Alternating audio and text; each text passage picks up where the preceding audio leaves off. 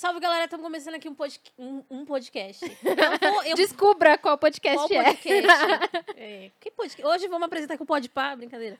Estamos aqui começando o Lança Braba, esse podcast maravilhoso. Eu sou a Andresa Delgado, aqui do meu lado, Evelyn Marcos. Antes de a gente começar qualquer coisa, queria pedir para você seguir o nosso canal de corte, canal no YouTube, redes sociais. Lembrando que a gente está até no iFood.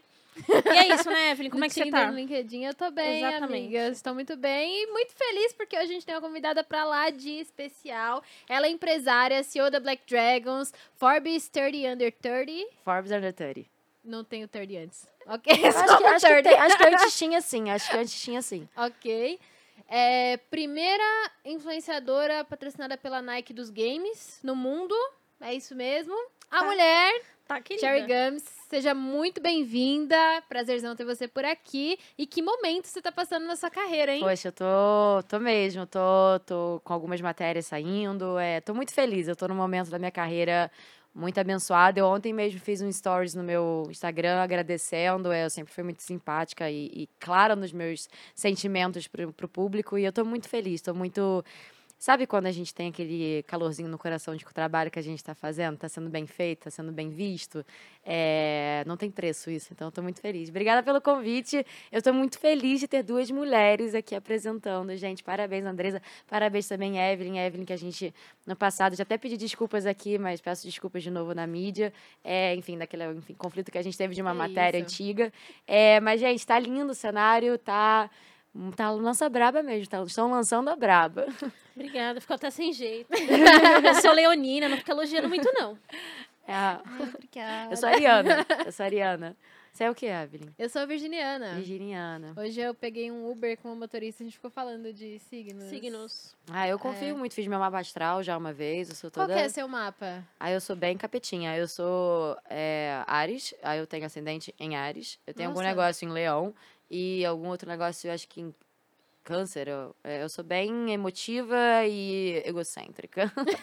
Nossa, mas Ares com Ares mostra Ares com Ares, ação, né? É, quebrar barreiras, né? Acho que reflexo muito do meu trabalho, né? Uhum. Não, e, demais. E vamos falar dele bastante. Vamos falar hoje. dele, vamos falar desse trabalho aí que você tem feito ao longo dos anos na cena de esportes, na cena de games, né? Te acompanha há muito tempo por conta da BD. Já fui mais envolvida com o cenário de Rainbow Six, hoje eu fui roubada pelo Valorant, mas já cobri muitos cenários aí nos esportes e você sempre foi extremamente relevante, especialmente nesse cenário, mas no FPS como um todo, né? A BD atuou muito no Ela FPS. É muito forte no FPS. Vocês já foram campeões mundiais de alguns jogos, Crossfire, né? Crossfire, Point Blank, vice-campeão mundial em Rainbow Six. Infelizmente a gente não conseguiu garantir aí o Major na época. Major não, na época era Pro League. É, uhum. É, não, é, não tinha Major naquela época.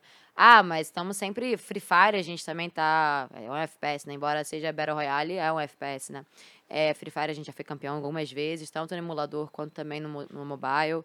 Mas o nosso foco, o grande foco mesmo é, é tiro. É uhum. É MOBA. Um dia, quem sabe, a gente vai entrar. Eu tenho certeza que a gente vai entrar pro League of Legends bem, bem pro futuro. Vocês tentaram, né, entrar nessa Tentamos, infelizmente não deu. Tudo bem, a gente vai tentar na próxima. Fiquei um pouco chateada, confesso que fiquei um pouco sentida.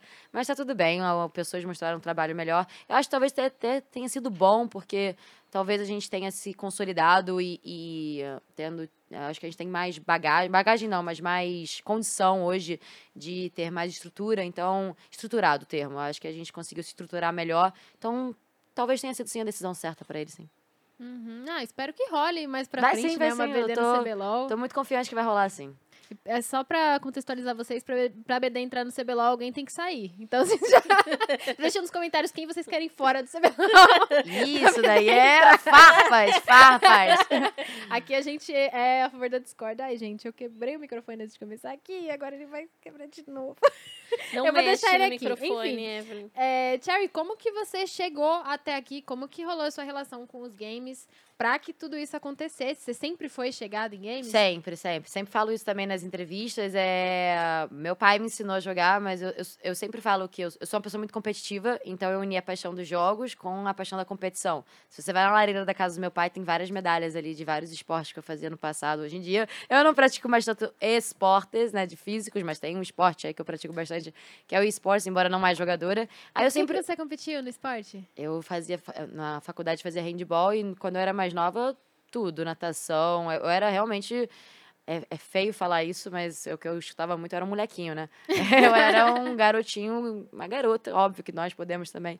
Mas eu jogava de tudo. Eu gostava muito de futebol. Handball fiz, fiz bastante no colégio, principalmente na faculdade.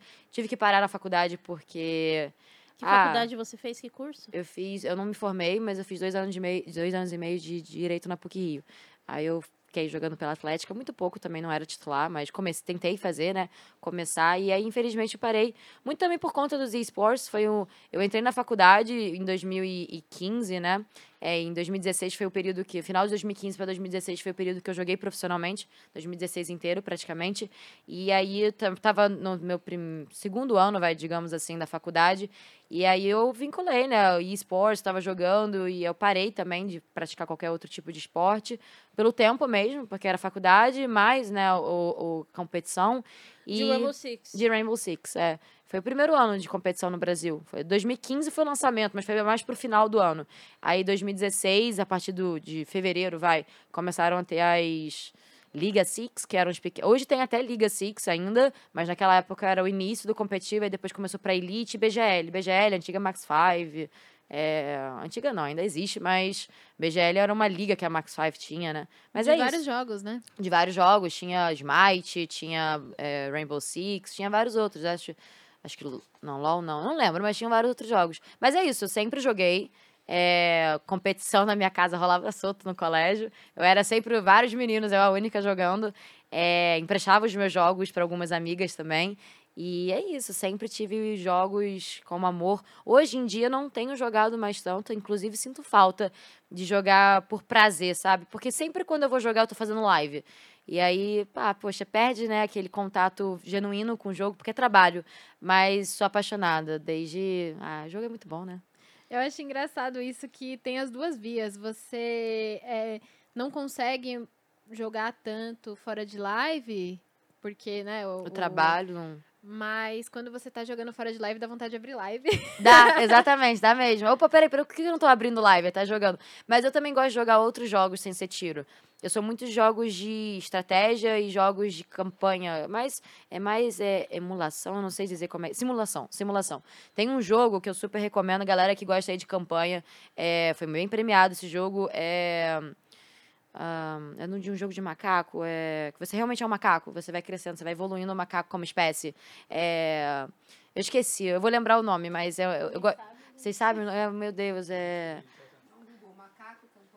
É, vê aí que eu, eu esqueci o nome. Nossa, eu amo esse jogo. Mas eu também gosto de jogos tipo Prison Architect, que você cria uma prisão. Eu gosto de SimCities da vida. É... Ah, eu gosto de vários jogos. Só não gosto mesmo. Desculpa, eh, MOBA. Não gosto. Chato. Pegar torre, bater, ba- barão, minion, esses negócios aí. Não é minha vibe. Mas tiro, gosto. Velas, nunca joguei. Ó, que Bora! doideira. Vamos! Vamos, nunca joguei Valorant. Recebi aqui antes lá do beta e tal, tive reunião, porque a- o Valorant ele foi muito criado, pensado nos esportes, né? As apresentações, inclusive globais da Riot, elas falam: olha, jogo pensado e criado, é, focado nos esportes, né? No que a gente pode criar de uma nova cena de competitivo. Eles também pensaram muito óbvio como, como mentalidade o, o CSGO, né? Eles usaram com certeza como base, mas criaram a caricatura do Valorant, que é a Riot. Mas nunca joguei aí, ó. Tem que jogar. Bora jogar, bora Olha jogar. eu, tô, eu tô esperando esse Bora Jogar desde que esse podcast foi criado. Eu quero perguntar pra você um pouquinho sobre a sua carreira como pro player. Perfeito. Você falou que você ficou só um ano? Foi muito pouco. Eu comecei em 2016, né? Finalzinho de 2015, 2015, mas é que assim, como jogadora profissional, de fato, inscrita nos principais campeonatos, a partir de 2016. Mas antes eu jogava Quake. Só que Quake não é muito grande no Brasil. Quake era mais screen, né? Era screen, e você jogando contra os outros. Era confronto direto entre os times. Não tinha competição, premiação, nem nada. Não tinha uma organizadora, uma publisher por detrás, ou então uma level up, por exemplo, organizando. Não tinha. É, mas eu sempre joguei ali competitivo, né? Agora, como jogadora profissional, inscrita em campeonatos oficiais a partir de 2016. E foi muito breve. Eu queria muito, eu sempre falo isso, queria muito um dia voltar a jogar. Minha rotina hoje em dia não permite. Quem sabe no futuro? É, eu acho que ainda tenho capaz. Óbvio que tem que treinar, não é. Opa, deixa eu entrar aqui, mas. Pô, no Rainbow Six eu ainda costumo dar umas balinhas bem boas. Eu jogo bem. é óbvio que eu não jogo a nível profissional porque eu não treino, mas eu tenho condição para chegar no nível profissional se eu jogasse. Eu joguei 2016 inteiro, joguei todos os campeonatos de 2016. Foram três elites e duas BGL. É, em todas elas eu fiquei em quinto, eu não passei. o nome meu time, a gente ficou em quinto, a gente não passou pro quarto, que do quarto ia pro presencial. Foi hum, muito triste eu não ter conseguido passar pro presencial. Aí, em 2017, é, a gente teve uma entrada de uma nova lineup, né? Na verdade, os próprios jogadores criaram a nova lineup, que como, é comumente conhecida na internet como Mopatim. Aí tinha o Bullet, o Nesk, o Zigueira, o Yuki, o Oni. Eles entraram com essa proposta de line pra gente. Esses meninos foram campeões um ano depois, campeões mundiais. Foram campeões. Não, mas a gente só teve talento, cara. O campeão de Invitational a gente também teve. Ih, vou contar pra vocês. Mas aí veio essa proposta e ali eu vi que eu, tipo, eu, não, eu, eu, come, eu joguei até com Zigueira na época como titular. Aí eles falaram: ah, não, vamos colocar a Cherry porque ela não tá conseguindo mais jogar com atenção, né? Porque eu realmente não tava. E aí o Zigueira entrou no meu lugar. E seguiram. Aí ali, quando eu vi que aconteceu isso, eu falei: ah, cara, tá tudo bem, eu vou ficar de reserva, mas eu vou mais focar na minha carreira como influenciadora. Eu não fiquei chateada. Eu acho que fiquei chateada pelo fato de eu não poder mais jogar. Mas não, eu também tava gostando muito da parte criativa, de, de construir a BD. Foi, foi, foi natural. E aí, finalzinho de 2016 pro início de 2017, quando veio essa entrada da sua nova line, é, parei total a carreira. Eu fiquei de reserva nessa line também, mas muito poucos treinos que eu participava. Mas é isso. 2016 inteiro foi um ano, inclusive, de boom midiático do Rainbow Six, né? Que foi o lançamento, pós o primeiro ano de lançamento. É... Ai, tempo bom. Tempo bom. E naquela época o esporte nem era nem tão grande, né? uhum. né? Nem qualquer cenário. League of Legends, que era. Hoje é um dos maiores, e aí na época era um dos maiores. Era tudo muito amizade é, mesmo. O LoL já era imenso, mas eu acho que nesse momento. Ah, mas mesmo só... imenso não era, era muito só... imenso, que não nem era hoje. Imenso é. pro mainstream, né? Exato. Ele não vinha exato. tanto pro mainstream. É, em 2017 o LoL já tinha ido pro Maracanãzinho, já tinha ido pro Allianz Parque. Olha. Já tinha 2017 foi o ano em que a gente teve um mundial na China no Ninho do Dragão, eu acho, que é um estádio gigantesco. Que teve o dragão voando, aquela, sim, aquele 3D? Sim. Acho que foi 2017, foi, sim. Foi 2017 foi. que a gente teve isso Teve lá, MSI no Rio também, não teve 2017? Foi, foi. 2017 foi um ano. Foi o ano que eu entrei nos esportes. Foi o ano que. Você era da onde? Você era da... jornalista então, eu tô Eu amo como a Cherry faz tudo. Trocando. Não, eu só quero... Não, eu só continua, fico curiosa. Continua. Eu só fico curiosa. Maravilhosa. começou a me entrevistar aqui, né? Não, eu amo isso. Essa é Cherry, gente. É, você era é a mulher. Eu, eu sou muito nova, né, Cherry? Eu tenho 23 anos, então em 2017 ah, eu tinha. Você é novinha, caramba. Em 2017 eu tinha 19 anos, estava fazendo faculdade, estava trabalhando, estava fazendo estágio e tentando entrar. Então, assim, um dos meus Mas primeiros... sempre jogou e tal, sempre, sempre gostou. Sempre, sempre. É. Hum. A mulher realmente me entrevistando. você tem 24 realmente anos. Tenho 24. Aqui. Você, você é carioca? Sou carioca. Carioca. Sou de carioca. onde do Rio? Eu sou de Botafogo. Botafogo. Sim. Sou de Botafogo. Mas sou tricolor. E faço gestão do Vasco da Gama nos esportes. E tá tudo bem, gente.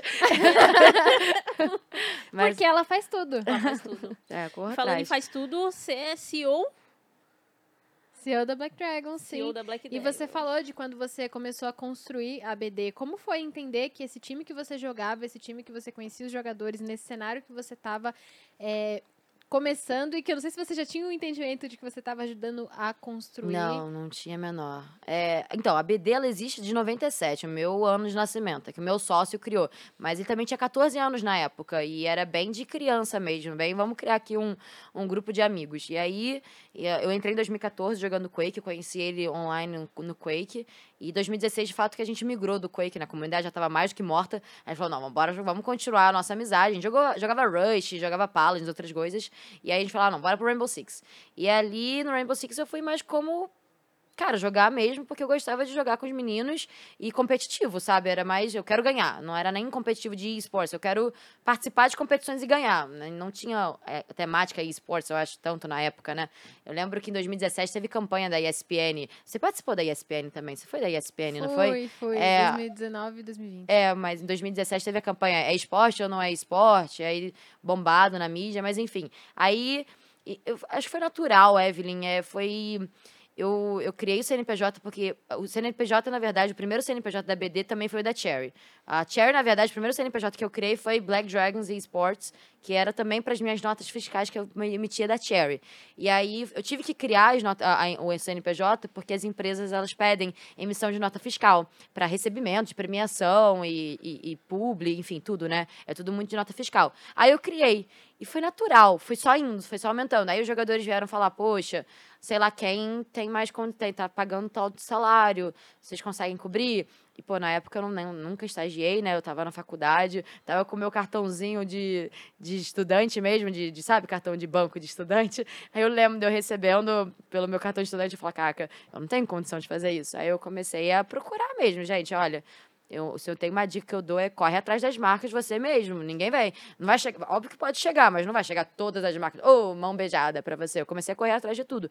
Mandava e-mail para todo mundo. Mandei e-mail para Eu lembro de um e-mail. O primeiro e-mail profissional mesmo que eu procurei, patrocínio, foi para a Car Racing, que é aquela marca de cadeiras. Na época eles tinham, eles estavam bem no Brasil, hoje em dia nem tão mais. E eu fui começando a mandar, aprendendo. É... E foi tudo enquanto tava, você estava fazendo as coisas. Foi tudo. Nossa, na época quando eu era jogadora profissional, eu também era designer do time, eu também era eh, advogada do time, contadora do time. O Denis, que é o meu sócio, o Pings, ele também me ajuda em algumas coisas, ele sempre me ajudou. Foi o Pings que criou a BD. Foi o Pings que criou a BD. É, aí em 2014 a gente se conheceu no Quake, a gente namorou, nós fomos namorados. Nossa, essa é nova pra mim. É, nós fomos namorados. Em 2014 eu conheci ele pelo Quake. A gente namorou aí até o início de 2017, foram uns três anos de namoro. Eu acho que a gente meio que terminou mesmo pelas obrigações da BD, porque o namoro virou mais falar sobre contas para pagar. Aí ficou um pouco chato. É, mas a gente teve um filho, né, que é a BD. E até hoje a gente, até hoje é meu sócio, é o meu braço direito em muita coisa, é excelente. Ele que consegue, a grande maioria das nossas lines é, que conquistam, né, nossas lines vencedoras, é o Denis que tem uma, ele tem uma visão de olheiro muito bonita. Eu sou mais a parte administrativa, é, vou falar também lobista, né, porque existe lobby no meio dos esportes, não, não vamos menosprezar. Administrativa, é, midiática também, marketing, eu lido muito bem com as marcas. Tô levando, em breve, vai vir uma marca muito grande. Eu já falei no Twitter, não posso falar qual, mas uma marca que nunca entrou nos esportes, uma marca de beleza feminina. Ai, que incrível. E também masculina, uma das principais no Brasil.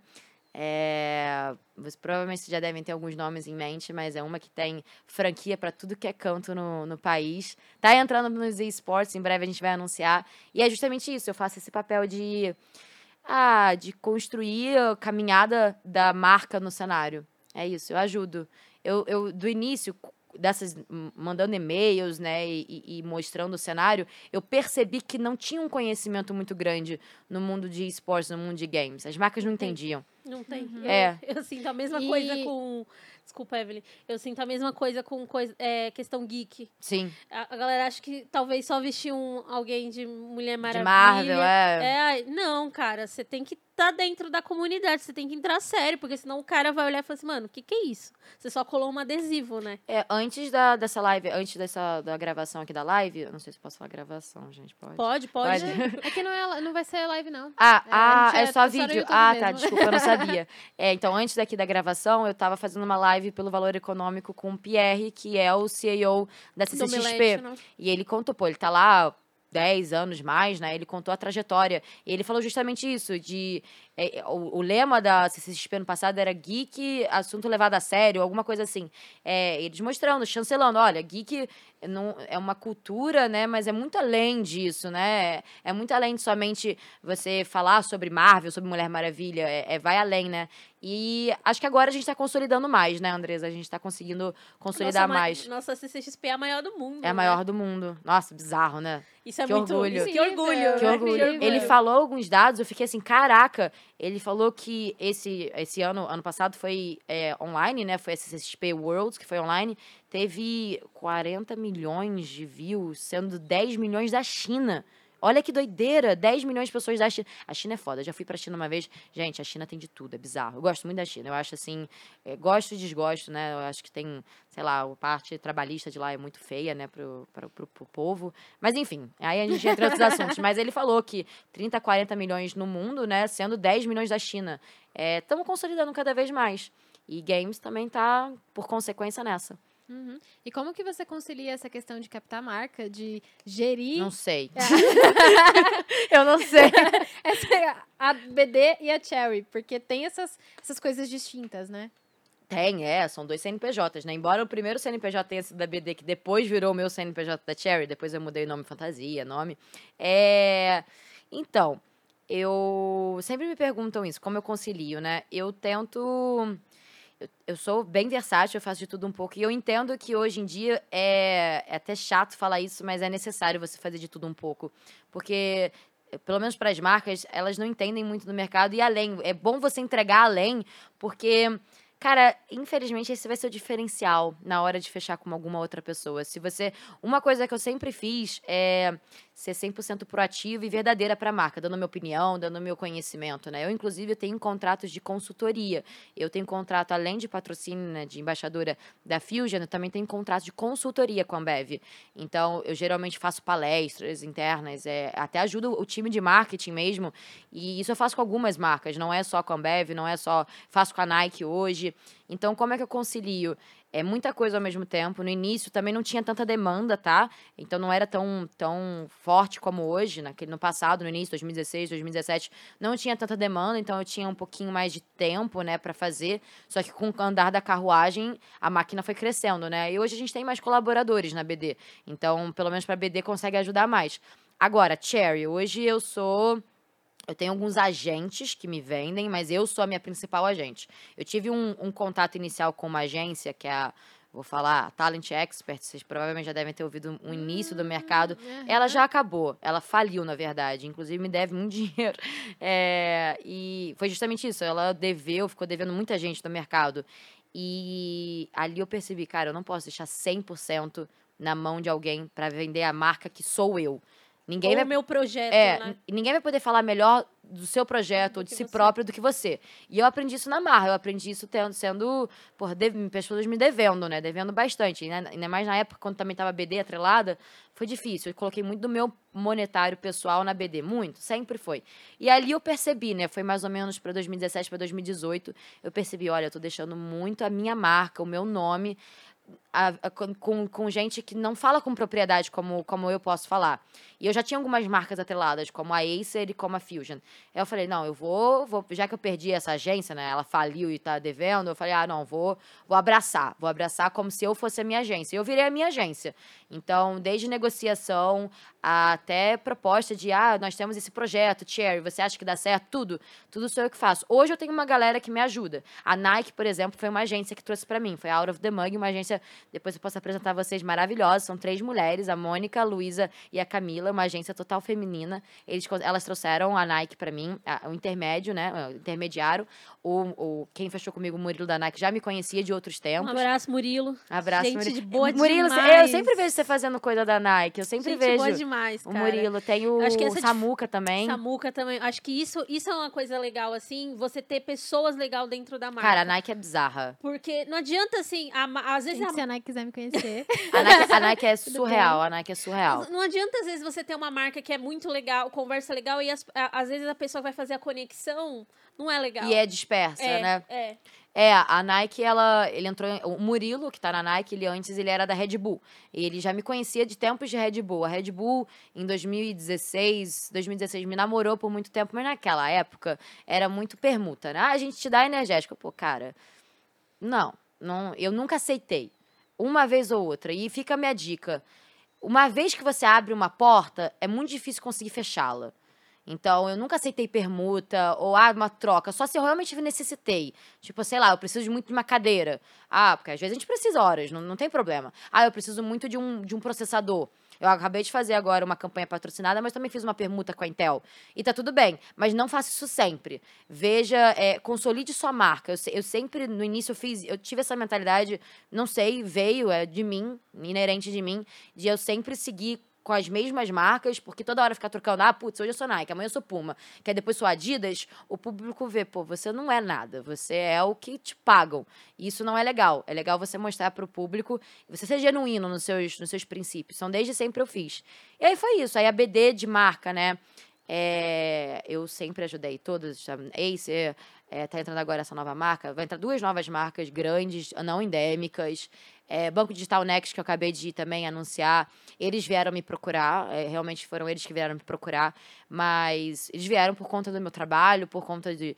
é, e além disso, também eu, eu ajudo muitas marcas a conhecerem o cenário de verdade. Eu indico, eu mostro o caminho. E é isso, é de tudo um pouco que eu tive que aprender a fazer, sabe? E é isso.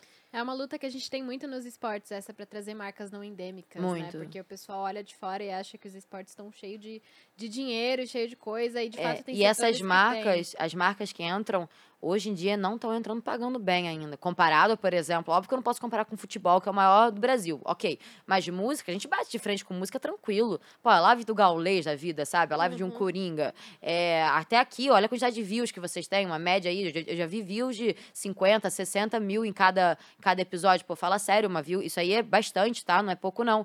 E aí vem com, com pouco, porque a- não é um preconceito que tem, mas é porque o mercado ele é desregulado. O mercado ele tem um preço baixo. E eu fico muito chateada, porque às vezes eu consigo ver qual é o cachê de um para o outro. E eu sei que aquela pessoa poderia ter um cachê maior. Às vezes eu vejo algumas negociações, é inerente, sabe? Eu, tô muito ligada a agências e eu, eu consigo.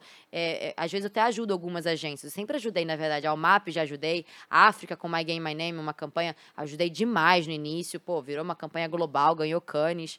É, várias, várias agências grandes mesmo. E elas vêm, cara, o budget é alto até, mas cortam muito e não pode mais aceitar, gente, porque senão vai demorar muito mais tempo para a gente conseguir aumentar o nosso valor de mercado. É, a gente tem que ditar mais ou menos agora. Ainda mais com o boom, né? Poxa, esse ano foi o ano dos bancos, né? Itaú, Banco Digital Next já tinha entrado em 2018, mas consolidando mais ainda. Santander entrou agora na Fúria. Itaú, é, é, vai indo, sabe? O, banco dos, é o ano dos bancos. Pô, gente, um banco, banco... Poxa, instituições aí centenárias, milenares, sei lá, é muito tempo, têm né? muita grana, pô. Pô, é banco. É justamente que aí você recebe cai no teu banco. É... E é isso, tem que valorizar o trabalho, valorizar mesmo. Eu também super recomendo você fazer um cálculo de quanto você recebe por hora. Porque receber por cachê, você vê um número grande, ou enfim, você vê um número sólido, aí você fala, ah, tá ok. Mas quanto aquele valor vale na sua hora diária de trabalho? Tem que, tem que fazer. Ah, putz, será que a minha hora realmente vale esse, esse valor é, cortado, é, dividido, né? Será que ele realmente vale?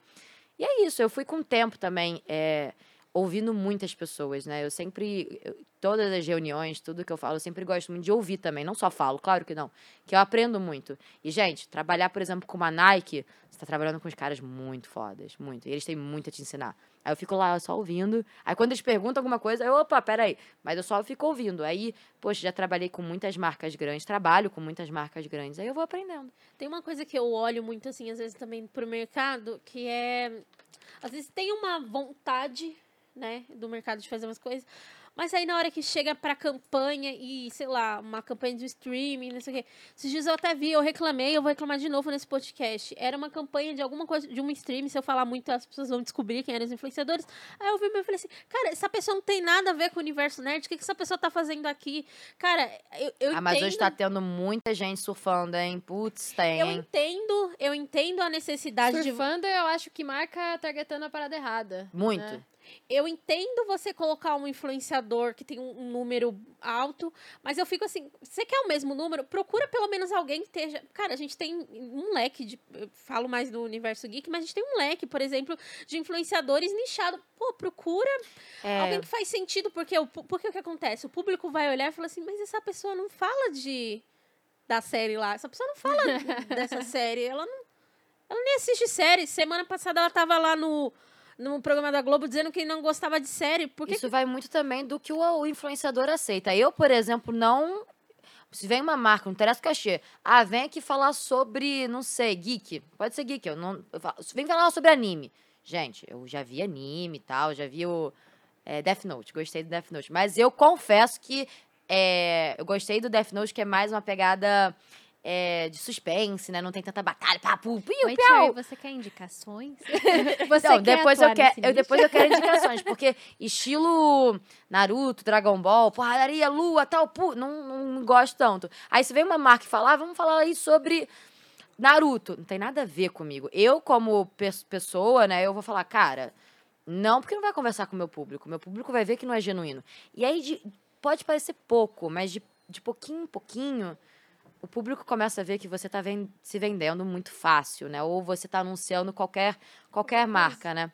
E outra coisa que eu tenho percebido é muitas marcas elas pensam muito no, no grandão, né? Vamos pegar um influenciador aí de um milhão de seguidores, poró. tudo bem, você consegue fazer uma campanha de awareness, você mostrar o seu produto muito grande, mas será que você vai converter da maneira que você quer converter?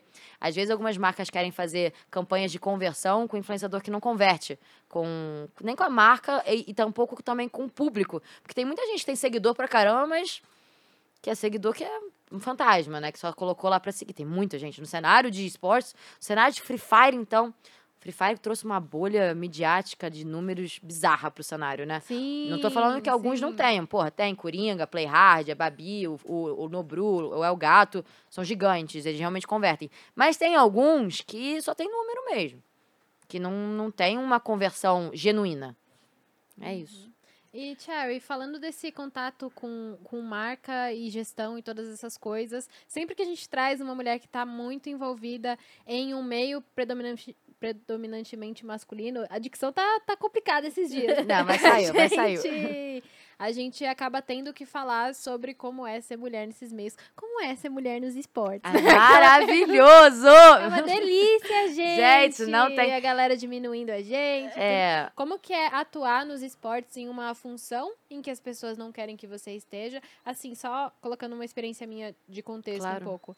É, quando eu me tornei apresentadora, eu vi uma aceitação melhor por parte do pessoal. Eu sinto que eles querem a gente como vitrine, eles querem a o Ah. nosso rostinho bonito, eles não querem o nosso discurso. É. Eles não querem a nossa praticantes, né? Eles querem efetiva. só o nosso rosto, são praticantes. É, então, para eu falar sobre isso, tem que começar desde o início, né? Como jogadora, pelo fato de eu já estar com o meu time, que era BD, e eu jogava com o Denis, que era meu namorado na época, eu tava mais, num espaço mais amigável, digamos assim. Então, eu sofri muito xingamento como normal, né? Até no Quake, nossa, eu lembro no Quake, bando de marmãs, vergonhoso, hein? Ó, bando de marmãs, 35 mais, fazendo montagem da minha perna que é magrinha com Flamingo. Eu lembro de uma pessoa específica eu não vou falar, mas pelo amor de Deus, eu tinha, eu tinha 16 anos na época, 17. Cara, inclusive é, é ilegal você fazer isso com, com menor de idade. É, ai, não, puta. Então, assim, eu, eu sempre fui uma pessoa, eu sou uma pessoa extrovertida. Eu não levo.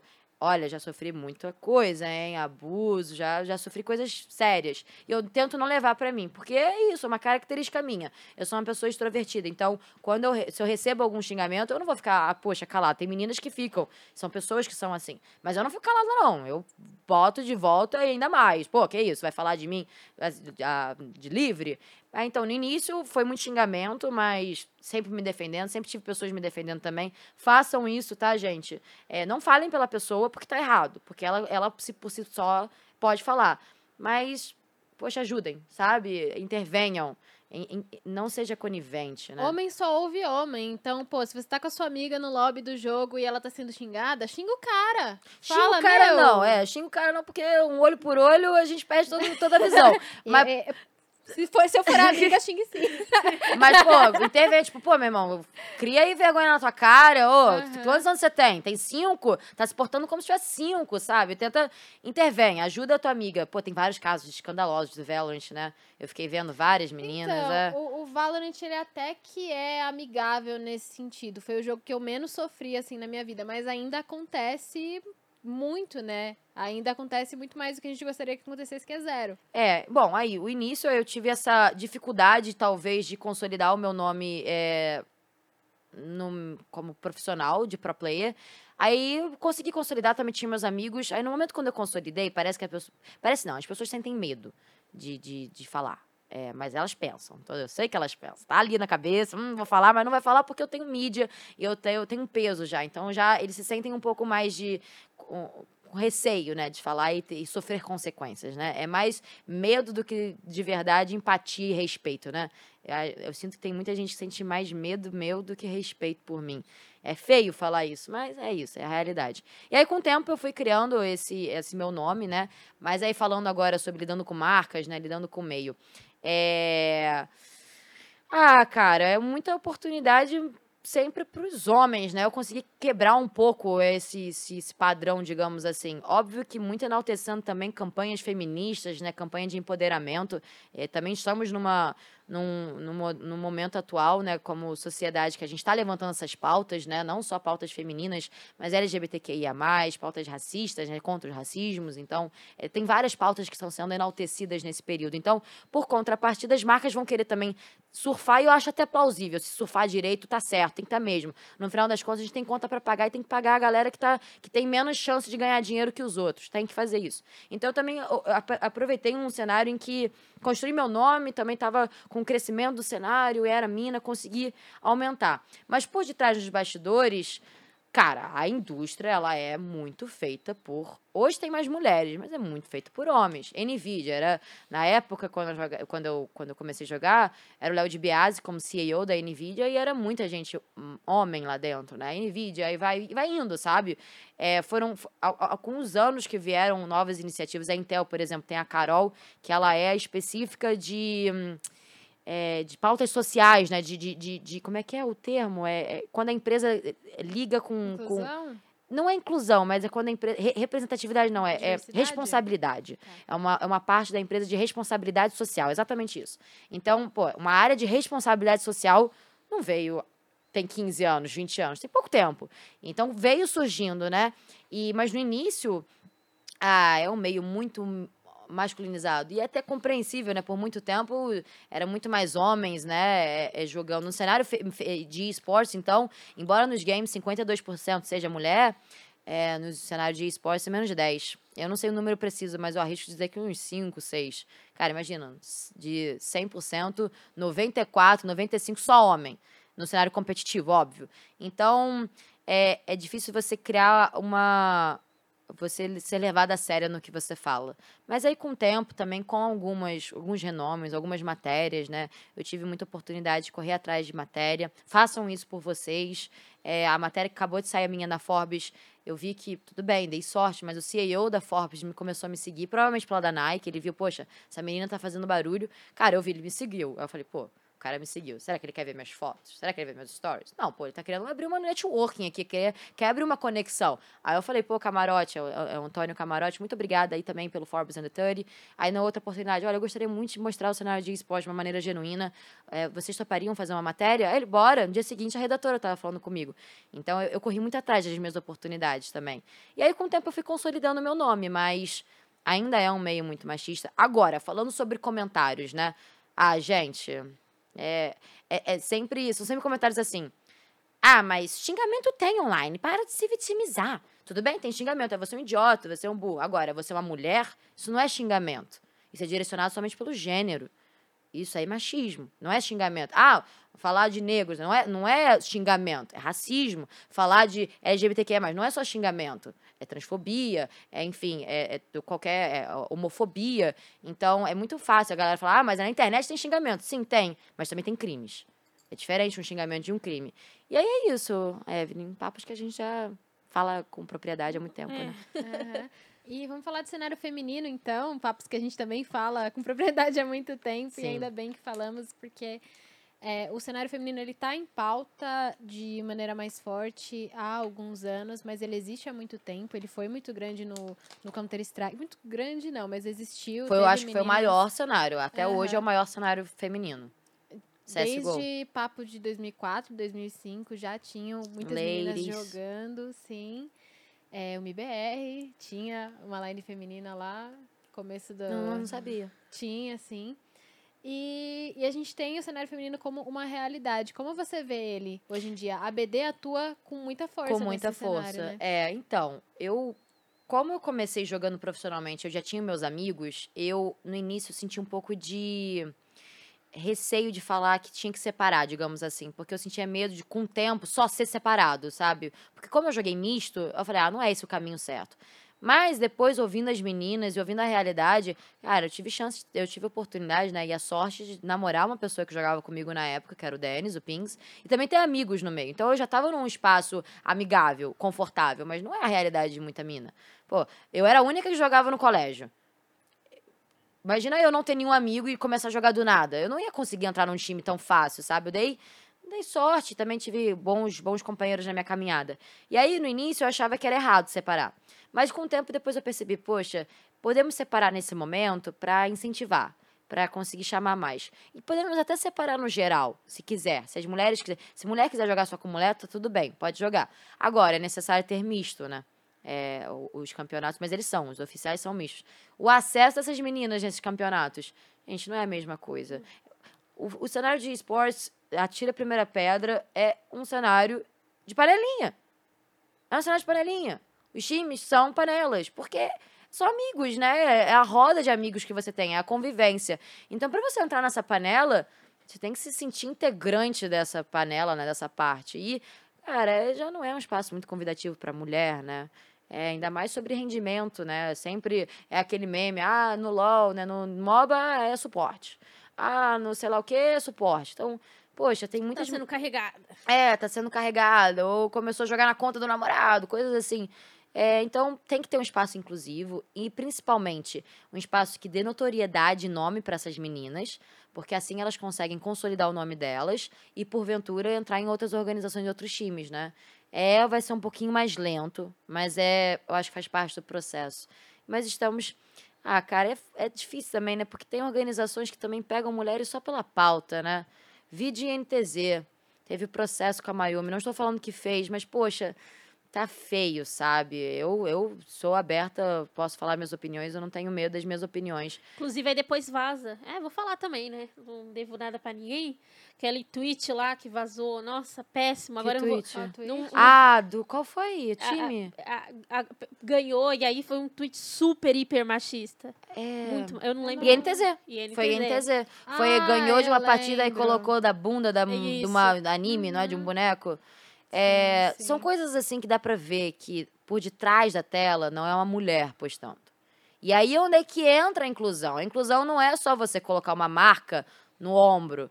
É você colocar por detrás a, a galera trabalhando, as meninas trabalhando. Faz parte do processo. Erros também acontecem, mas não é para acontecer mais com tanta frequência nos dias que nós estamos. Então, críticas também são necessárias e eu não tenho nenhum problema em criticar. Na verdade, eu tô aqui para isso. Eu tô aqui para apontar, cara, isso aqui tá feio.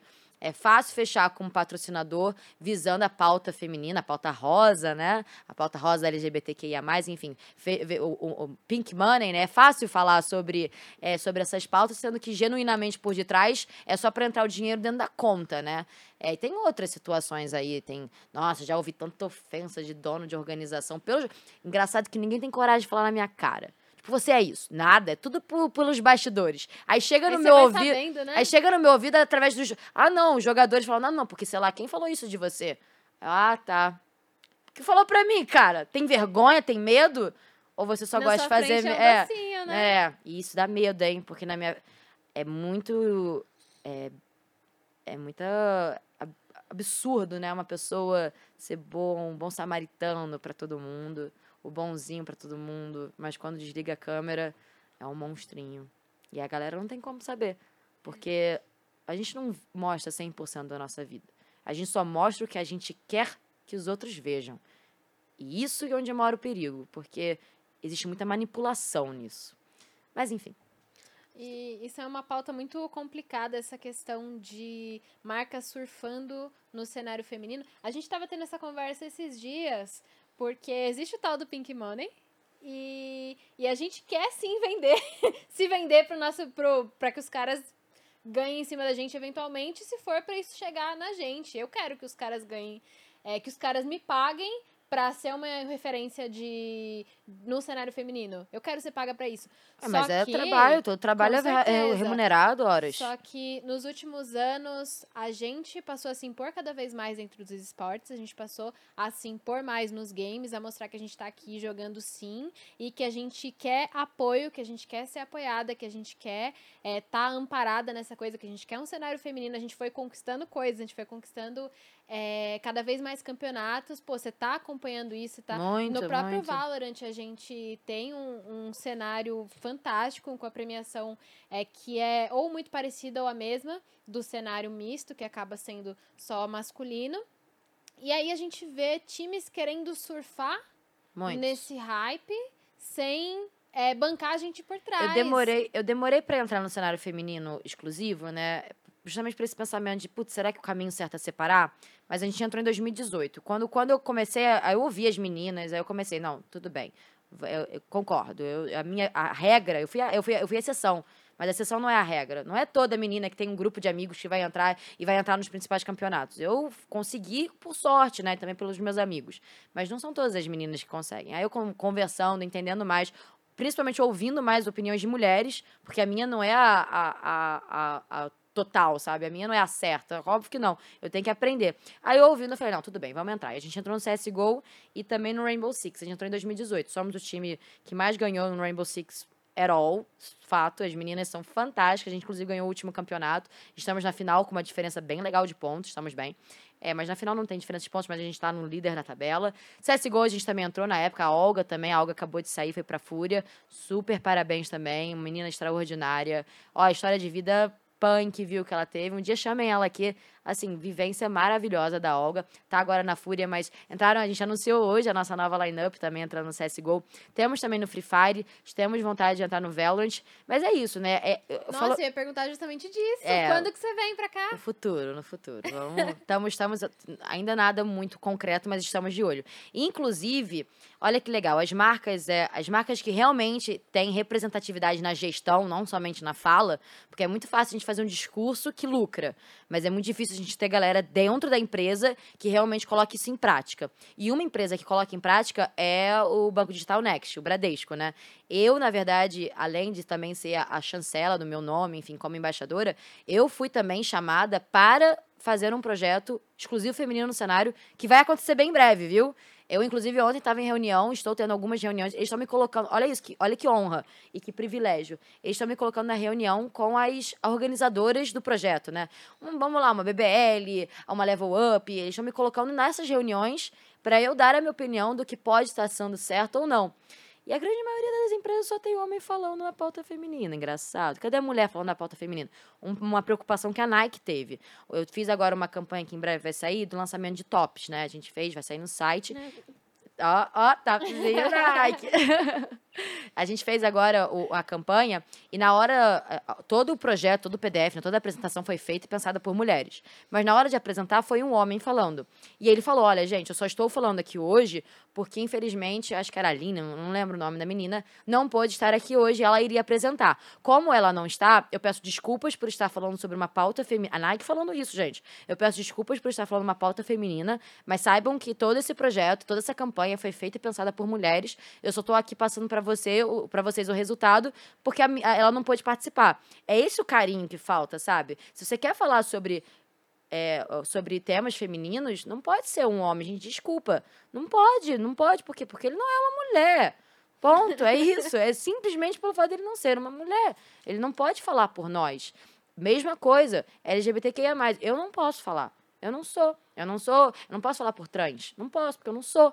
E é isso, deixar é, o discurso tem que ser falado por aqueles que têm propriedade, né? Senão é só discurso por discurso.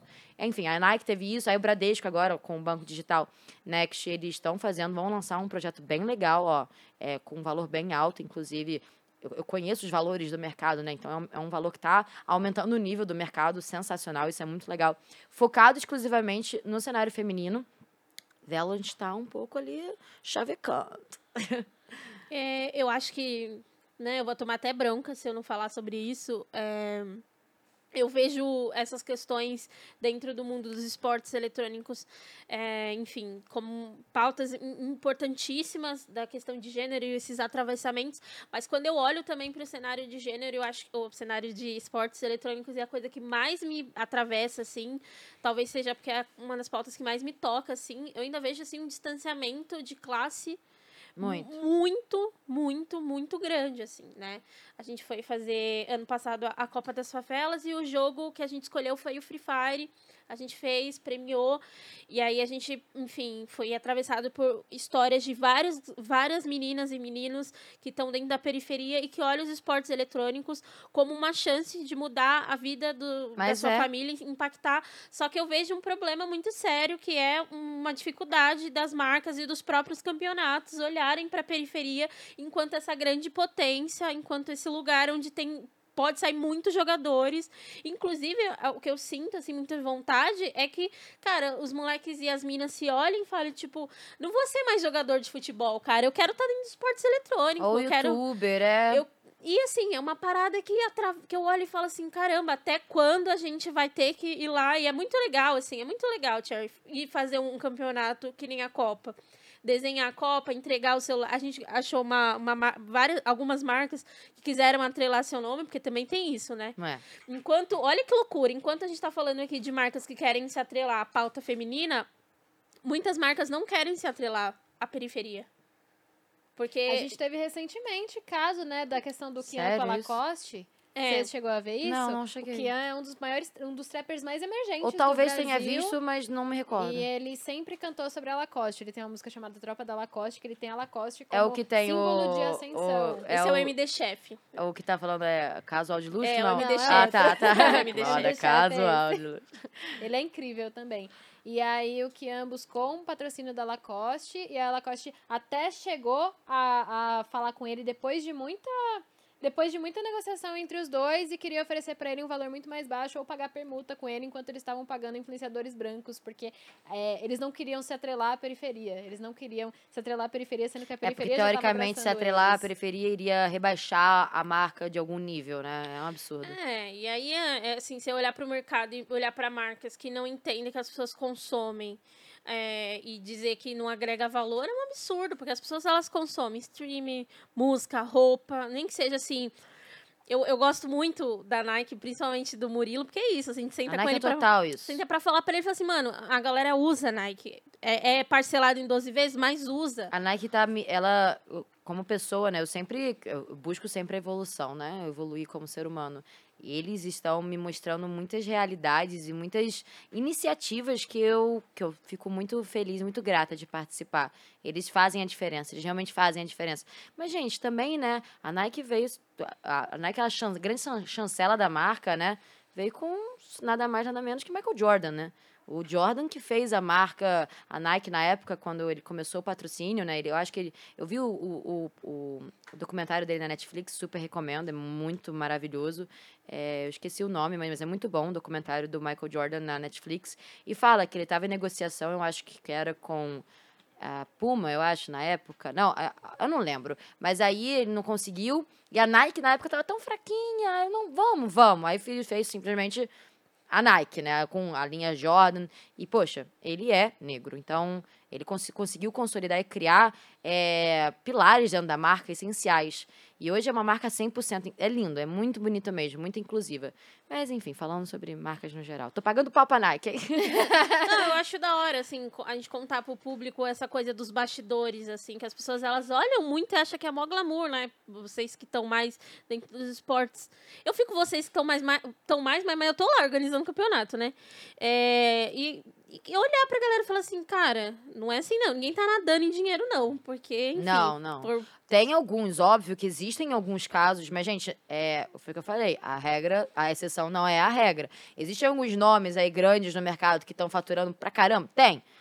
Assim, top 10, 9 são homens, sei lá, 8 são homens. é, Até top 10 do 10 são homens, né? Existem sim, muito. Pô, Nobru é, falou ali, a a Veja falou 2 milhões por mês no streaming, mas, gente, essa não é a realidade do cenário. A gente, é, essa ostentação, ainda mais que o Free Fire trouxe uma ostentação muito grande. Antes não tinha essa ostentação. Mas essa ostentação. não tinha o que ostentar. É, também não tinha. o Free Fire ele trouxe essa ostentação, mas, gente, essa ostentação é uma bolha, tá? Não são pouquíssimas as pessoas que podem ter essa condição de, de criar, né? E, e ter mais condição. O Nobru é um deles e, olha, faz com maestria. CPN, que é a Copa Nobru, tem um fluxo agora, várias iniciativas, e o cara tá mandando bem. Ele é muito legal mesmo. Ele, Mandando bem. inclusive, É o gato também. Eu tive a oportunidade de fazer uma parceria com a BD Los Grandes. Eu fiz uma parceria em 2019 com eles. No início, no- a, a, a Los Grandes, ela realmente ela, ela tava aprendendo ainda, compreensível, tava ainda criando, né? Foi do nada que criou bastante seguidor, então tava demorando a estruturar. Então, naquele início teve um erros e acertos, ok? Mas o El Gato também, ele, ele, o Rodrigo, né? Ele melhorou muito como empresário, tá crescendo cada vez mais. É, a Loud, por si só, trouxe grandes nomes como Babi, como Coringa. É fantástico, tá trazendo muita oportunidade. E a gente tá falando de cenário. Vamos falar da. Eu, inclusive, eu tô perguntando porque eu não entendo nada. Fica à vontade. Eu queria muito que você falasse sobre a questão da regulamentarização. Regulamentação. Regulamentação. Isso, regulamentação dos esportes, né? Vamos lá. Tem um projeto de lei que é o 383, ele foi proposto em 2017. Esse é o projeto de lei de vários, estão tendo vários, mas esse é o de grande foco. Inclusive, eu fui chamado no Senado Federal em 2019 para dar a minha opinião. Ele, é, como é que aconteceu? Ele foi proposto na surdina. E aí começou a passar, a passar, a gente viu que estava sendo proposto, a gente começou a berrar. Opa, pera lá. Teve até uma declaração da Leila do vôlei, Leila Barros, né? Poxa, mas não é esporte. Depois ela pe- pediu desculpas, ela foi. Gente, errar é normal, né? As pessoas erram, né? Só depois A você. Leila ela teve uma atitude bem nobre, inclusive, Teve. que ela, ela veio falar com a gente na SPN na época, te- querendo tanto é, se inteirar sobre os esportes quanto Ela foi se- atleta, né? Então, Aham. talvez tenha. Talvez não, com certeza teve uma influência muito grande. Aí, pois bem, aí foi proposto, primeiro, um projeto de lei foi proposto, estava na, na mão de um senador. Como esse senador, acho que saiu, não sei, ela pegou esse projeto, que foi maravilhoso, porque ela brecou. Ela falou: opa, peraí, tá tendo muita movimentação do cenário, não é muito bem isso aqui. E dentro desse projeto de lei existem algumas coisas propostas absurdas, inclusive inconstitucionais. Existe dentro da uma das cláusulas é que vai ter somente uma confederação, uma tal confederação lá, para regulamentar, né, para tomar conta dos esportes. Primeiro que na Constituição prevê que você pode ter tantas as confederações necessárias pro, pro usufruto, né? Então não é só uma, são tantas quantas, não somente uma. Então já está indo inconstitucional. O projeto de lei, ele está visando, um, essa confederação queria uma grande CPF dos esportes. Ele ele está falando que é necessário ter essa CBF, tá bom? É, ignora o fato do jogo ser de uma dona de um jogo, né, de uma publisher, ou seja, os direitos de transmissão, os direitos, todos os direitos do jogo, eles são inerentes a uma marca e essa marca ela tem sua propriedade intelectual, sua propriedade de fato, então eles ignoram isso. Eles querem colocar a regulamentação, né, os esportes dentro da caixinha do esporte tradicional, só que é diferente, gente. Existe uma gaming house existe é, jogar online, o que, que é jogo e o que, que é diversão, existe a terceira pessoa que é publisher envolvida. Então, esse projeto de lei, ele, olha, francamente, ele foi muito mal intencionado, muito mal feito, com intenções para outros tipos de pessoas, né? outros tipos de iniciativas e não as nossas. E como é que hoje ele está? Ele teve a primeira audiência no Senado em 2019, depois teve uma segunda audiência, eu participei da primeira, teve a segunda. Hoje ele está parado. Está parado no Senado. E como é que funciona? Caso passe do Senado, ele vai para a Câmara dos Deputados. Passando na Câmara dos Deputados, ele é aprovado, pode ou não o presidente da nação é, cortar, né? Tirar. Não, não quero. Ele pode ou não. Mas hoje ele está parado no Senado. Mas, em contrapartida, várias outras regulamentações em estados. O estado, por exemplo, do Rio de Janeiro está propondo. O estado de São Paulo propôs, mas o Dória brecou. É como se fosse o que eu falei que o, o presidente pode brecar. O governador também pode, obviamente, é, em instâncias menores, mas ele pode. É, o, o Dória brecou, porque ele viu que estava fazendo de uma maneira sem ter essa terceira participante, que é a publisher. É, mas os estados, alguns estados estão. Roraima, acho que fez. Eu não vou lembrar todos. Belo Horizonte, Belo Horizonte no caso, é, Minas Gerais. Não, não, acho que Minas Gerais não fez. Mas tivemos, tivemos alguns estados aí, uns, uns cinco, seis, que estão regulamentando nesses moldes por baixo. Ou seja, está tendo uma regulamentação não federativa, mas do Estado, Estado, estadual. E isso, com o tempo, é, dá uma abertura, uma vez que todos os estados estão regulados com um, um único pensamento, dá uma abertura legislativa para você regulamentar a nação. E aí é onde tem um grande medo, né? Óbvio que tem que ter um projeto de lei federativo. Isso não tem como, a gente não tem como pular essa etapa. Mas se todos os estados estão falando da mesma coisa, a norma geral vai seguir essa mesma coisa, né? E aí é onde mora o perigo. Porque estão passando em alguns estados, muitas das vezes nas surdinas, e nós não estamos vendo, ou estamos vendo é, e, não estamos levando a, a força que deveria. E tá, pode. Gente, uma vez regulamentado, já era. Pode haver, haver no futuro uma alteração de Y X. Mas é, é a lei, cara. A gente não pode tirar a lei. Pode colocar um e tirar uma coisa, mas é lei. E aí é melhor a gente regulamentar direito, em vez de ter que regulamentar de novo e mudar.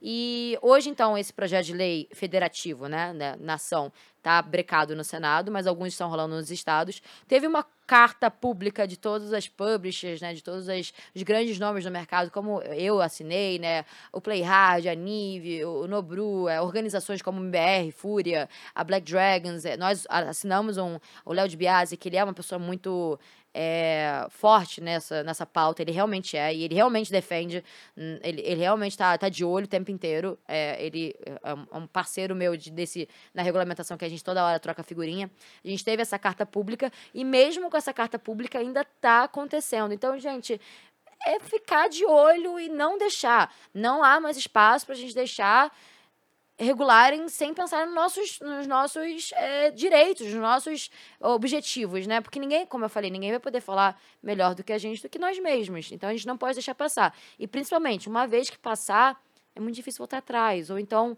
melhorar.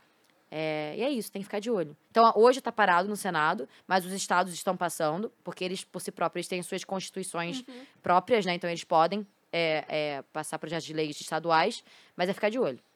Eu só tenho uma dúvida nas implicações. Nas implicações, vamos As lá. As implicações disso. Implicações. É, você atrelando a uma CBF dos games, a, a, todas as publishers vão ter que estar atreladas a eles. Então vai criar uma burocracia um pouquinho a mais, né? Fora que não vai estar visando por todos os interesses do cenário. Porque Bom, eu tenho uma opinião. As, as respostas que eu estou dando aqui agora são opinativas, tudo bem? Eu não sou jurista, é, é a minha opinião. É, eu tenho uma opinião muito ímpar sobre confederações. Eu acho que no modelo onde tem uma terceira pessoa envolvida, que é uma empresa privada, eu acho que um... Os esportes, eles têm donos diferentes É, do, dos, exato. Dos não estou falando que, como a gente mencionou antes, não estou falando que não há de ter uma regulamentação. Eu acho que tem que ter, mas não nos moldes que está sendo proposto. Então, vamos lá. Uma única CBF vai ter muitos, muitos problemas com as publishers mesmo. Elas vão ter que a CIE, vamos lá, CBF, CIE, a CBF dos esportes vai regulamentar como as, as empresas vão fazer os jogos aqui no Brasil, os esportes deles. Gente, pô, eles fizeram toda a programação, eles têm esse direito. Não tô falando que não tem que ter influência, tem que ter, porque existem algumas pautas, por exemplo, piso salarial coisas assim, eu acho que tem que ter, principalmente no Free Fire. Ou então, tem muito menor no Free Fire sendo usado nas grandes organizações. Grandes organizações não, mas organizações safadas que estão pegando menores. E isso tem que ser regulamentado, não pode deixar haver navios. Aí tem contratos seletistas também, que eu acho que, enfim, no meio do esportes, como tem um, um, um terceiro é, que é o privado, não sei, mas pode também ter, abrir oportunidade para contratos de prestação de serviço é, regulamentado, de fato. É, outros temas que eu acho que tem que ter regulamentação, exemplo, visto para estrangeiro podia ter uma diplomacia um pouquinho maior com um projeto de lei que bom, né, que pensassem, poxa, um, tivemos vários jogadores que não puderam jogar campeonatos porque não tiveram como fazer visto. Ah, a visto perdeu quatro campeonatos de CS, ganhou a o Qualify e não conseguiu ir. É, o Rainbow Six tivemos jogadores da FaZe que não conseguiram é, visto para Japão. É, da, da, inclusive jogadores da, da NiP, que foram campeões mundiais do Invitation, foi o, acho que foi o Psycho e o Camel, acho que eles não conseguiram. Enfim, então, olha, são, são esses assuntos que a gente tem que estar tá pensando. Assunto de visto, é, regulamentação de jogador, sim, é, de trabalho, seja carteira de trabalho ou não, horas de trabalho. Gente, é, estamos num país que tem isso. Não concordo 100% no molde brasileiro, mas a gente pode chegar num que seja bom para dois lados. E, mas não está sendo pensado dessa maneira. Então, quais são as implicações? Um, a publisher ter que lidar diretamente com essa grande confederação que vai organizar todos os esportes, ou seja, a confederação vai ditar as regras do jogo da publisher. Não acho legal, eu acho que tem que chegar num acordo.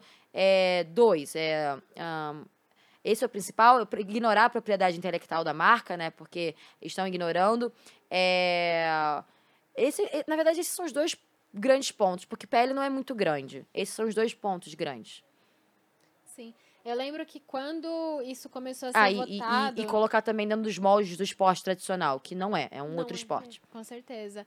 E quando isso começou a ser votado, a gente ficou muito, ué, como assim? Porque ninguém sabia que ah. isso estava sendo votado. Ele foi idealizado por pessoas que a gente não conhecia. E a gente olhou assim e falou, meu, é, parecia muito uma coisa que estavam querendo só passar a mão. É, né? tem, tem, a, tem uma grande confederação que é a CBDEL, é, essa carta pública que nós fizemos, nós na, na carta reconhecemos, nós não reconhecemos essa confederação como inerente do esporte eletrônico, nós não reconhecemos como instituição que possa falar por nós. Então, do nada surgiu a CBDEL, entre outras, surgiram outras, é, que começaram a falar com propriedade, né, fingindo ter propriedade, sobre o que a gente está fazendo, que anos a gente faz.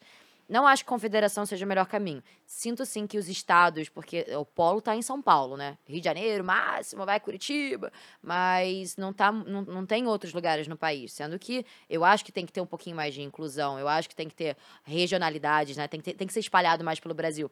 E eu acho que isso seria ah, onde poderia entrar o governo. Mas aí também, ai, gente, a gente entra em muita pauta que Uhum. é usado desses mecanismos para fraude, para roubar. Então, eu não sei dizer qual é o melhor caminho. Eu tenho certeza que o melhor caminho é a conversa de todos os mundos. E não só colocar a opinião de um como a certeira. Eu sou muito a favor de uma regulamentação dos esportes, de que Tem que ter. isso aconteça, porque a gente vê muitos casos absurdos nos esportes, né? Sempre que a gente se informa sobre isso, a gente acaba vendo é, meninos que são colocados em situações horríveis, trabalhistas. Já ali, saiu no que não- Fantástico uma Sim, vez. sim. Menino jogando em garagem, sabe? Morando em garagem. Menino não tendo jogar. água pra comprar, luz no teto. Olha, organização grande, hein? Grande! Que não tem luz no teto do jogador. Tinha atenção disso. Que isso? Que isso?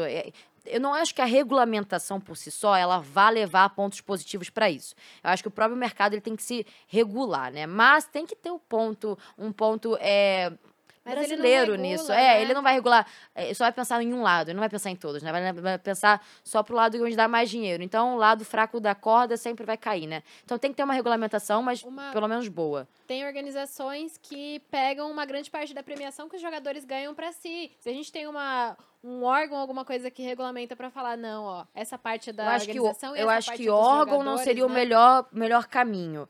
Mas é, a Riot, por exemplo, ela, pro sistema de franquias, ela colocou um teto salarial global, né? Tanto série desafiante, né? Acesso, esqueci o nome, como também o CBLOL. É, é, eu acho que, como tem uma terceira pessoa envolvida, é, não sei se eu colocaria na mão de um órgão, porque. Não sei, é, é mu- muitas coisas no Brasil já mostram que é exatamente nesses momentos onde há fraude, onde há levar o dinheiro para o lugar onde não deve. Eh, Talvez criar uma nova iniciativa. Aí, Evelyn, desculpa, eu também não não tô aqui com mil e uma ideias. É, é discutir. É justamente isso. É o seu desejo, com o desejo da Andresa, com o Uhum. Precisa meu haver essa desejo. discussão entre pessoas que estão de dentro da Sim, comunidade. sim. E eu fui chamada no Senado justamente para isso, para levar esse lado empresarial e também de jogador, gente. Gente, eu sou uma pessoa humana, eu já vi cada situação de cada jogador. É, a BD, muito pelo contrário, na mídia, a gente é muito bem visto na mídia. A gente sempre tá defendendo, sempre tá. Óbvio que um erro aqui ou ali acontece, nós somos passíveis de erro, mas a gente sempre tá tentando visar o de todo mundo. Mas tem que ouvir todo mundo, Evelyn. E não está sendo ouvido, está sendo ouvido só um lado. E um lado que não detém muita propriedade para falar. Poxa, tá errado. Tema, tema difícil esse. E tema também que, é, embora eu esteja vinculada e eu também estou estudando, poxa, no dia que eu fui no Senado, eu fiquei a madrugada com meu advogado, aprendendo, advogado esportivo, aprendendo mais também, né, sobre o que a Constituição prevê para os esportes, né? Eu tenho que aprender para falar. Mas eu também não sou é, 100% é, certeira no que eu tô falando, sabe? Eu, eu tenho que aprender também muito a ouvir muito. Então, a minha verdade não é a única. Tem, é isso que eu falei, eu ouvi todo mundo.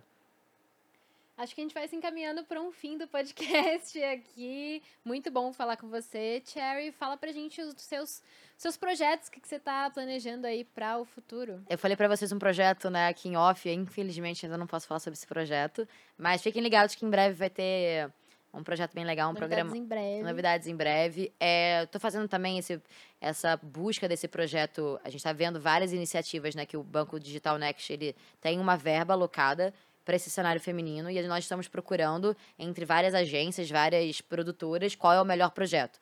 Então tá vindo um projeto, vai vir, vai, vai vir, só não sei por onde, não, não sei por quem, mas vai vir um projeto muito legal feminino, bem em breve. Acho que lá pela média de novembro já deve estar sendo anunciado, já já, né? Nós já estamos chegando, putz, grila, né? Setembro. O- o final de setembro. Pelo né? amor de Deus. É, Cherry, eu vou fazer esse, esse meu projeto bem em breve. Eu acho que pro final de outubro eu já devo estar conseguindo consolidar. É um projeto bem maneiro que eu vou fazer acompanhada, inclusive. É, Black Dragons, a gente está sempre correndo atrás dos, ah, de melhorar, né? Nós estamos, eu anunciei tanto na matéria da Forbes, que é pela primeira vez a gente está abrindo nossa primeira rodada de, inve de investimento, né? Então, a gente está buscando nesse equity, esse novo, novo investidor que vai entrar na BD pela primeira vez. Então, a gente vai conseguir ter um pouquinho mais de força, tração para conseguir é, melhorar o nosso trabalho que a gente vem fazendo. Nós somos o único time hoje no Brasil, entre todos os gigantes, que não teve investimento, então vai ser um momento muito importante para a gente. É, Cherry, tô louca para fazer várias coisas, tô correndo atrás de tudo. E é isso, gente. É só me acompanhe nas redes sociais. Já fala então suas redes. Nicole Merri ou então Cherry Gums. Se você procura de Cherry Gums ou Nicole Merri, você acha em, em todas elas. Cherry, muito obrigada por ter vindo aqui conversar com a gente. Obrigada a vocês. Foi maravilhoso conversar com vocês, saber de todas essas coisas sobre sobre a BD, sobre a sua perspectiva do cenário. Muito obrigada de coração. Seu lado empresarial também, que é muito legal. O público tem essas dúvidas, né? A gente fica em casa pensando como. é, eu também às vezes me pergunto como, mas só fui. Minha mãe sempre fala, né? Ninguém vai fazer por você, arregaça as mangas e vai. Então, é esse o como, é fazendo. Errando também fazer continua, também tem um errar. Mas é isso, gente. Muito obrigada. Muito obrigada. E muito obrigada a você também que acompanhou a gente aí durante esse programa. Segue a gente nas nossas redes. Segue a gente no nosso canal de corte, YouTube, TikTok, em todas, esses, todas as redes sociais. Valeuzão e até a próxima.